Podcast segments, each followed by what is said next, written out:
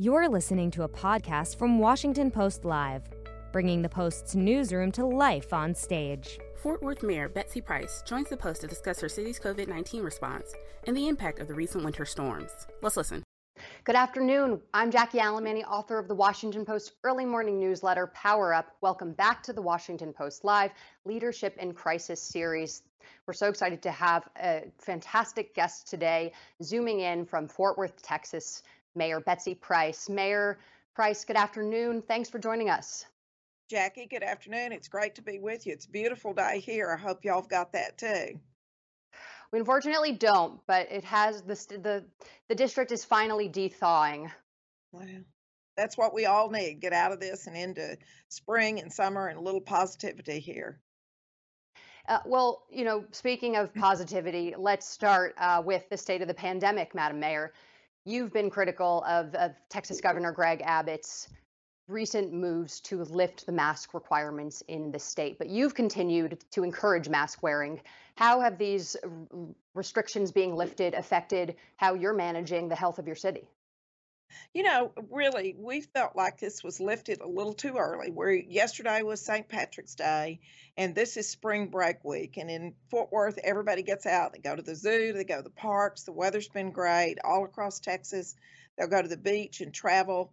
I would love to have seen this wait until May. But that said, we've pivoted and we said to the governor, sent a letter saying, if you're going to lift it, open it 100%, remove masks, we're going to still recommend, strongly recommend that people do it. And we're going to ask them to open the tiers so more people can get vaccinated. Our visitors and convention bureaus worked with us on a campaign called Stay Strong, Together We Win, to encourage people to keep up good social distancing, wear their mask, wash their hands, and be responsible about this so that we can. Our numbers are going the right way, and we want it to continue.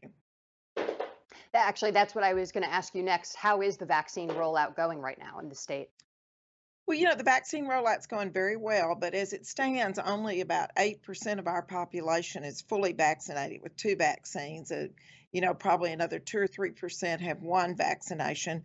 The problem has been the supply of the vaccination. In Texas, we're doing 1A and 1B, and we've just opened a 1C. And 1A and 1B were healthcare workers, first responders, and over 65. And 1C is teachers and over 50. And we believe we've had some pushback, like everybody nationwide, on the vaccine, but we're beginning to get there. We're rolling it out in big centers and small community centers. If we can get more vaccine, we'll get more of them done. We're prepared to do 100,000 a day.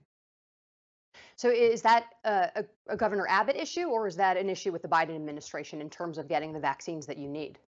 You know, as far as I can ascertain, the county is the one who's really working on this, and we're partnered with them. But it seems to be coming from the federal level. The governor tells us he's sending an allocation uh, based on what they're receiving at the state. We just need to ramp this up. Hopefully, now that Johnson Johnson's becoming more prevalent, we'll get more shots uh, there and get more shots in people's arms.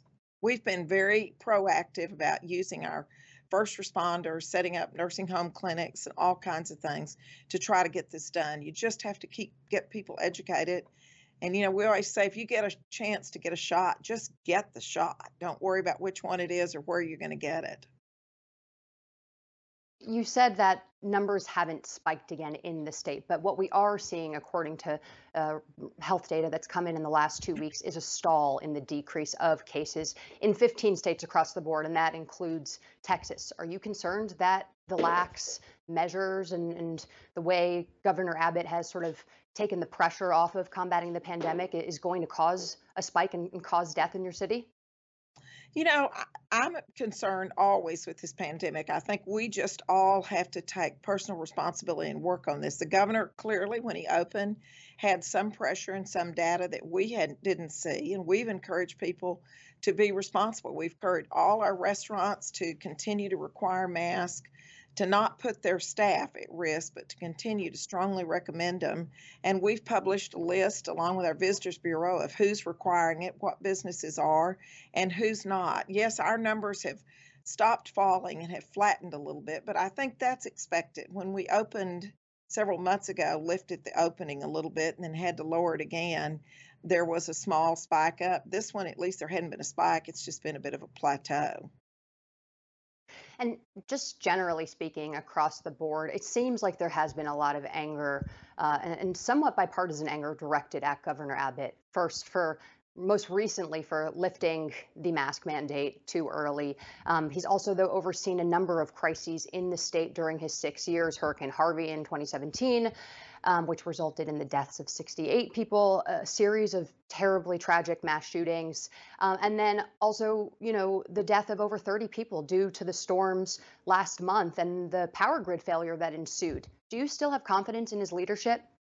I do still have confidence in his leadership. Texas is a huge state, a very diverse state. Uh, you know, are they perfect decisions? No, but I'm not in his seat, so I can't make those decisions. I just think he's been tested probably more than nearly anybody else. The problem here is I think you get politics in the way. And you've heard me say before, in fact, you previewed it on your uh, Twitter, I think. I don't believe this is about politics. This is the pandemic, the crisis we've had are public health and crisis mode. They're not politics, and you shouldn't be playing politics with the community's response to it. And I don't know that he necessarily is, but I think that's the criticism is coming from the left and from the right. So you don't think his decision to lift the mask mandate was a political decision? I don't know. I wasn't there when he made that decision. I thought it, all I'll say is that I thought his decision to lift the mask was a bit premature. I mean, again, you're looking at spring break and the start of the time that pe- people really want to be out, but we don't aren't privy to all the information that he had. We put, provided input along with all the other major cities, but we're not privy to his medical recommendations. And the governor is up for reelection in 2022. He's indicated he's going to run again. Uh, do you plan on supporting him? Uh, that remains to be seen yet. My job right now is really to continue to support the community of Fort Worth, more than likely, but we'll just see who's in this race. It's a wide open race at this point, and there's a lot of balls in the air, a lot of people's name being tossed around. Yeah, I, Matthew McConaughey went on CBS this morning yesterday and teased that he was potentially running. Is he someone you would consider supporting? I don't know. I'd have to see what his politics are going to be and what his policies are going to be and whether he's really in this for public service reasons to serve the citizens of Texas. Have you considered throwing your hat in the ring? No, no, I'm happy where I am. In fact, I'm retiring and then I will take a little time off and then come back and do something else. I've been asked to consider doing that, doing it, but at this point, I got no desire to do that. I love Fort Worth, and that's my passion. That's where my family is. That's where I'll continue to invest my service time. Well, and I think it's really interesting. You know, you are a, mayor right now of really the last major red city in Texas. Fort Worth is Republican, but it's been trending blue in recent years. Do you think Texas is going to turn blue? Are we on that path? Oh, I don't think so. I think there's a little more trending. I think I think if you really get down and talk to citizens in Texas and particularly in Fort Worth, people just aren't all that interested in whether it's to the right or to the left unless they're the extremists. They want good government, and good government happens in the middle where decisions are reached with an input from every side. Everybody at the table should have a chance to have their say so, and then the leaders make their decisions from there. I think Texas is always going to be a fiscally conservative state, a business oriented state where there's less regulation, but we certainly are a compassionate state too. And we, you know, have social issues that we're dealing with and we will deal with.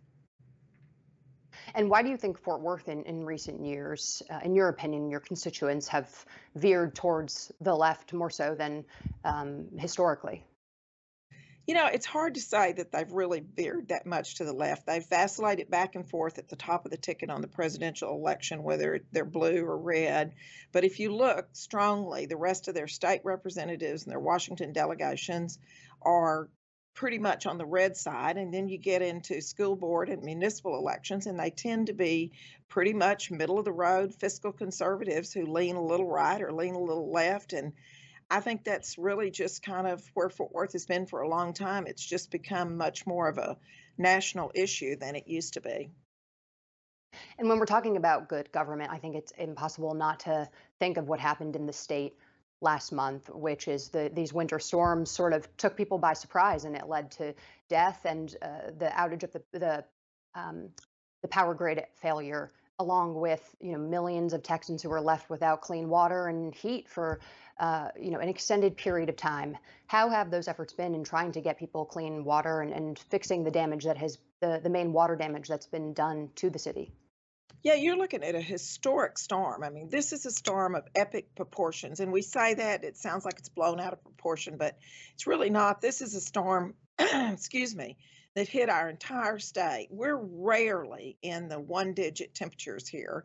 And in Fort Worth alone, in an average year, we have about 670 broken water mains. In an eight day period, we had better than 700 broken water mains to repair.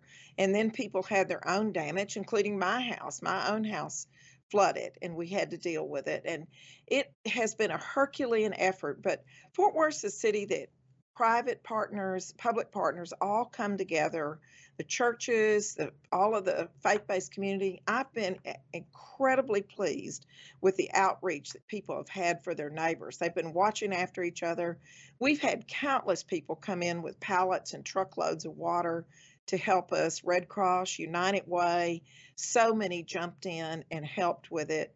It, it's been heartwarming to see the community response to this. And there's still some ongoing issues particularly in some of our apartment complex. And we're working closely with them, the Apartment Owners Association. We set up showers to try to get people who still don't have hot water uh, showers, but nobody's been without water once we got the routine established, and we've been able to get that moving. So it's it's been a good response. It's been a very very difficult and trying response, but it was good here at the local level. So so everyone in Fort Worth has clean water again excuse me, I had laryngitis about four days ago and I'm just getting over it. Oh, no. Yeah, everybody in Fort Worth has clean water unless you're in a private home and it's your own broken pipes or you're in an apartment complex. And I think we're down to just two, two or three apartment complexes that they're working closely with for water. But we've furnished water to everybody that needed it. And for a storm that was really of such historic proportions, uh, you know, you got to wonder why the state wasn't more prepared. Who do you pin the blame on for that? I don't know. I'm not a great big one to point the finger. We will get answers, and I said this during the eh, during the crisis. We have to deal with the issues and then look at them. And I think the state is in the middle of investigating to see where this all fell apart. But again, you got to remember this was an incredibly unusual situation in Texas to happen. We don't bury water mains that far, and we have been on our own grid. I think there's a lot of opportunity for improvement and a lot of chance for people to look at options out there, and the legislature is going to do that, and we're going to, you know, keep the pressure on them to make certain that we get what we need. Do you think the privatization of the energy grid played a, a factor in this power failure? Well, I think it's really hard to judge whether it was the privatization or whether it was just strictly the storm that we've never seen before. The unprecedented growth that we've had in Texas also lended uh, lent itself to pushing the escalating that a little bit. It's hard to tell. Do you think Republican leaders in the state take climate risk and the threat of climate change seriously enough in order to prevent things like this happening going forward? You know, I, I'm not a statewide leader. I mean, I know we work closely here at Fort Worth on our Better Building Challenge on climate issues. I think everybody has to be reasonable about what they do. I think there's that fine balancing line for residents, for businesses, as to what we're doing here on climate. And I just want to, uh, you know, wrap up on this topic. Um, but you've said you want to hold leaders accountable. Have you heard the answers yet that you need in order to um, uh, hold people to account? You know, I think that we're at the point where we're getting close to having the answers, that we really, what we're doing is getting the right questions asked. When it all started, the hearings in Austin started couple of weeks ago. I'm not sure even knew what questions to be asking. It was a lot of finger pointing. Instead of asking for solutions, they were looking for blame. And for us, leader, for the leaders at the local level, like myself, what you need is solutions and not blame. What are the biggest unanswered questions here? I think the biggest unanswered questions are how do we keep it from happening again, and what's the investment have to be? What's the trade-off on the investment? That who pays for it?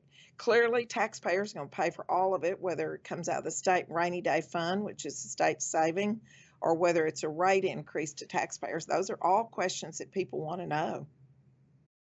And I want to get to the topic of the stimulus package, um, a historic piece of legislation that was just signed into law by President Biden.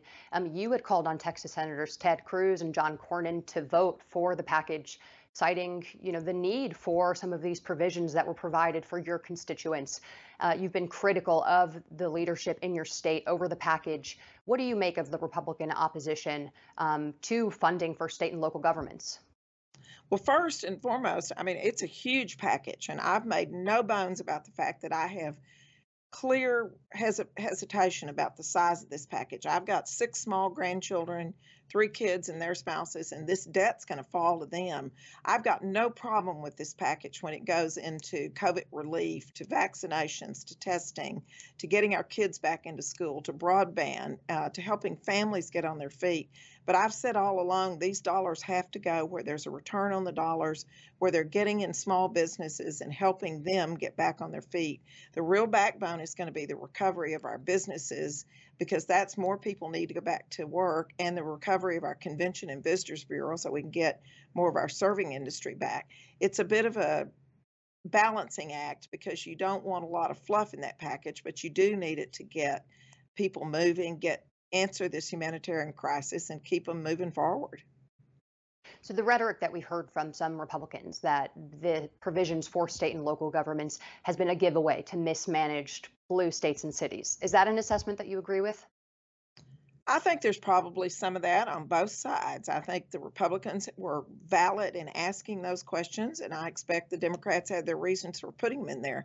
I'll go right back to what helps our residents and what gets money in their hands to help with rent, to help with utilities if needed, to get them back on their feet with their jobs, to get small businesses where they can uh, rehire who they need to hire and get fully open.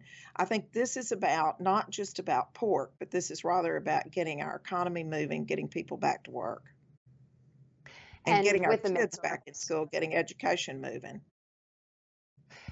With the midterms 600 days away, uh, you know, you see Republicans already plotting to try to use various provisions in the stimulus bill to campaign on. Um, they've sort of made the calculus that eventually some of these provisions are going to become unpopular with constituents. Have you heard any complaints or uh, any such gripes about particular provisions in the stimulus bill that you think are are not sitting well with your constituents? No, most of my constituents are really working to get their head above water, to get their kids educated, to keep day to day basis, to see that they're going to get their rent paid, that we're going to have the money to help our businesses. Really, at this point, I think they're just past this presidential election and really they're looking to recover. Remember, we've had not only the pandemic for a year now, but then we had a major ice storm to deal with too, and snowstorm. And and so I'm wondering what do you think will be a winning message in, in 2022? Um, it seems like Republicans are now, you know, on top of the stimulus, also pivoting towards immigration, which obviously Texas is ground zero for immigration policy. I think one of the winning strategies, particularly in Texas, particularly here, is going to be an infrastructure bill. And I expect you'll see the Republicans getting on with that. It's been a long time since the feds put major money into our highways, our infrastructure. This pandemic has brought forward the fact that far too many people don't have broadband access and don't have what they need to get their job done from home or get their kids educated. I think more money that goes into that and into infrastructure of any type, plus it creates jobs, is going to be a winning message for many people. Excuse me. That that's really interesting because there already seems to be some pushback building up as that legislation is being crafted. Um, the price tag is expected to be a little bit bigger than the stimulus package that just passed. But you think it would be a good political move for Republicans to get on board here and maybe you know actually provide some support so that Democrats don't have to do this through budget reconciliation? You know, I'm not the expert on how they do it in Washington, but I, we would love to see dollars coming in for infrastructure work here. Is there any price tag that you feel like is too big, like 2 trillion or 3 trillion? I don't know. I think it's hard to say. I think you're going to have to look at the whole picture. I mean, the numbers are staggering when you start looking at them. The debt that we're carrying is staggering. And I think at some point there becomes a trade off here for people. If you're a little bit fiscally conservative, if you're worried about where America's going, you've got to begin to weigh it out and see what really stimulates the economy and puts people to work and that we can live with as a nation. And, and back to immigration really quick. Republicans on Capitol Hill have been calling it a crisis this week, much to the pushback of the Biden administration, who said that the numbers that we're seeing at the border right now really pale in comparison to what we saw under the former President Trump. Do you think this is a crisis? I think immigration issues, when you've got large groups of people gathered at your border, children and families both, and not a really good solution. We haven't had a really good solution to immigration in years and years. And at some point, we're going to have to tackle what's our fundamental immigration policy, or we will continue to face mounting issues on the border. Are there any policies that you see on the ground would be really effective right off the bat? Oh, I, you know, I don't know. I don't. I don't think that. I think that's a hard one to issue. I've not been working on the immigration issue that much here. We just we have had. We have a big immigrant community we welcome them, but we welcome to come in the right way and follow our nation, our laws on immigration. Do you think the Biden administration has been too soft in their messaging to migrants who are trying to cross the border right now? I think there's probably some trade off there. I think we have to, again, I go back to our immigration policy. I don't think we've got an immigration policy that everybody understands and that everybody can nobody's ever going to agree on everything, but that the majority of Americans can support, and we've got to get to that position. Um, and we only have a few minutes left, but I want to get to some of uh, our questions from viewers who wrote in. Um, we have a question from Mary Beth from Texas who wants to know how you can steer the GOP back to being a productive party that puts forward conservative solutions to America's biggest problems rather than focusing on vague cultural issues. That's a good question from Mary Beth, and I think the the real solution is there that voters have to go back and begin to really know who their candidates are, and they have to demand of those who are already in office that they represent their values and that they are governing, making good decisions on government, that they're not strictly playing politics. And that's, in my opinion, on both sides of the aisle, whether you're a Democrat or a Republican. We've lost that focus on public service. America was built on a community that is service before self. Yeah, and actually, I do think you are uniquely poised to weigh in on the evolution of the Republican Party. You're not seeking reelection. And so I think you have a little bit more latitude to comment candidly on the political climate. Um, can you describe, you know, what you've seen happen to the party over the course of your term as mayor? You are, after all, the longest serving mayor in Fort Worth history. And you may or may not realize, Jacqueline, but I was a, a 11 year office holder on the Republican side as county tax assessor. So I've really been doing this for 21 years. And I'll tell you what I my take is on what's happened, not just on the Republican side, but Democrat too. Both parties have got catered to fringe elements because the average citizen wasn't paying attention and wasn't looking closely, and they let it get pushed to the far right and the far le- uh, left. And some point we got to work our way back in where we can make decisions on a bipartisan basis, or at least make decisions that are good for our residents. Uh, and you know, really quickly on the storms that we saw, uh, has there been an ask for the, of the federal government to pay for some of the damages that you saw as a result of the winter storms last month and, and the power outage? Yeah, there's a disaster declaration that covers the whole state, and in that there will be an ask for from FEMA for some recovery efforts on that. What the dollar is hasn't been determined yet, but there will be an ask on that. Some of that will be taken out of this uh, relief package that just came to help with some of that, I expect, because we haven't seen all the final rules on that either. And, you know, we do have time for one more viewer question, so I just want to get to it. Erin Beasley weighed in. She's also from Texas, and she wants to know how you've dealt with uh, either agencies outside of your control or other levels of government whose actions and language have hampered your goals as it relates to the pandemic. You know, Eric, I think that's that's a good question. I think it's hard to say. I mean, we deal with other agencies on a regular basis, and really the solution is not what their language is. The solution is how do we present the problem and how do we help them understand what it is that we're dealing with locally. Locally, it's that good good old fashioned communications. Tell them what you want, demand it, and expect to get it in return, as long as you're serving your residents and your citizens. Have you directly communicated to Governor Abbott that you think he lifted restrictions on the mask mandate too soon? Yeah, we sent a message to the governor that we would like to have seen. Our message to the governor was we would prefer to have seen it be a little bit later, but if we're going to open up fully, then we would like to see the vaccination process open to more people so that everyone who wants a vaccination can get it. And did you get a response back from him? We've not heard back, but we do talk to his chief of staff on a regular basis. He said it was presented to him. They were taking everything under consideration. Would you like to see some of the science or the data that is guiding the decision making coming from their office? You know, my, I'm not second guessing that now. My job now is to manage how Fort Worth responds to this, to partner with our friends at Tarrant County, right here in the middle of a the uh, fourth largest metropolitan region between Dallas and Fort Worth and see if we can't continue pressing forward while keeping our numbers manageable and lowering them when possible. And my last question, Mayor, before we wrap up is uh, Are you headed for retirement? What's next? You know, I don't know. People keep asking me that. I wasn't looking for this job. It came looking for me.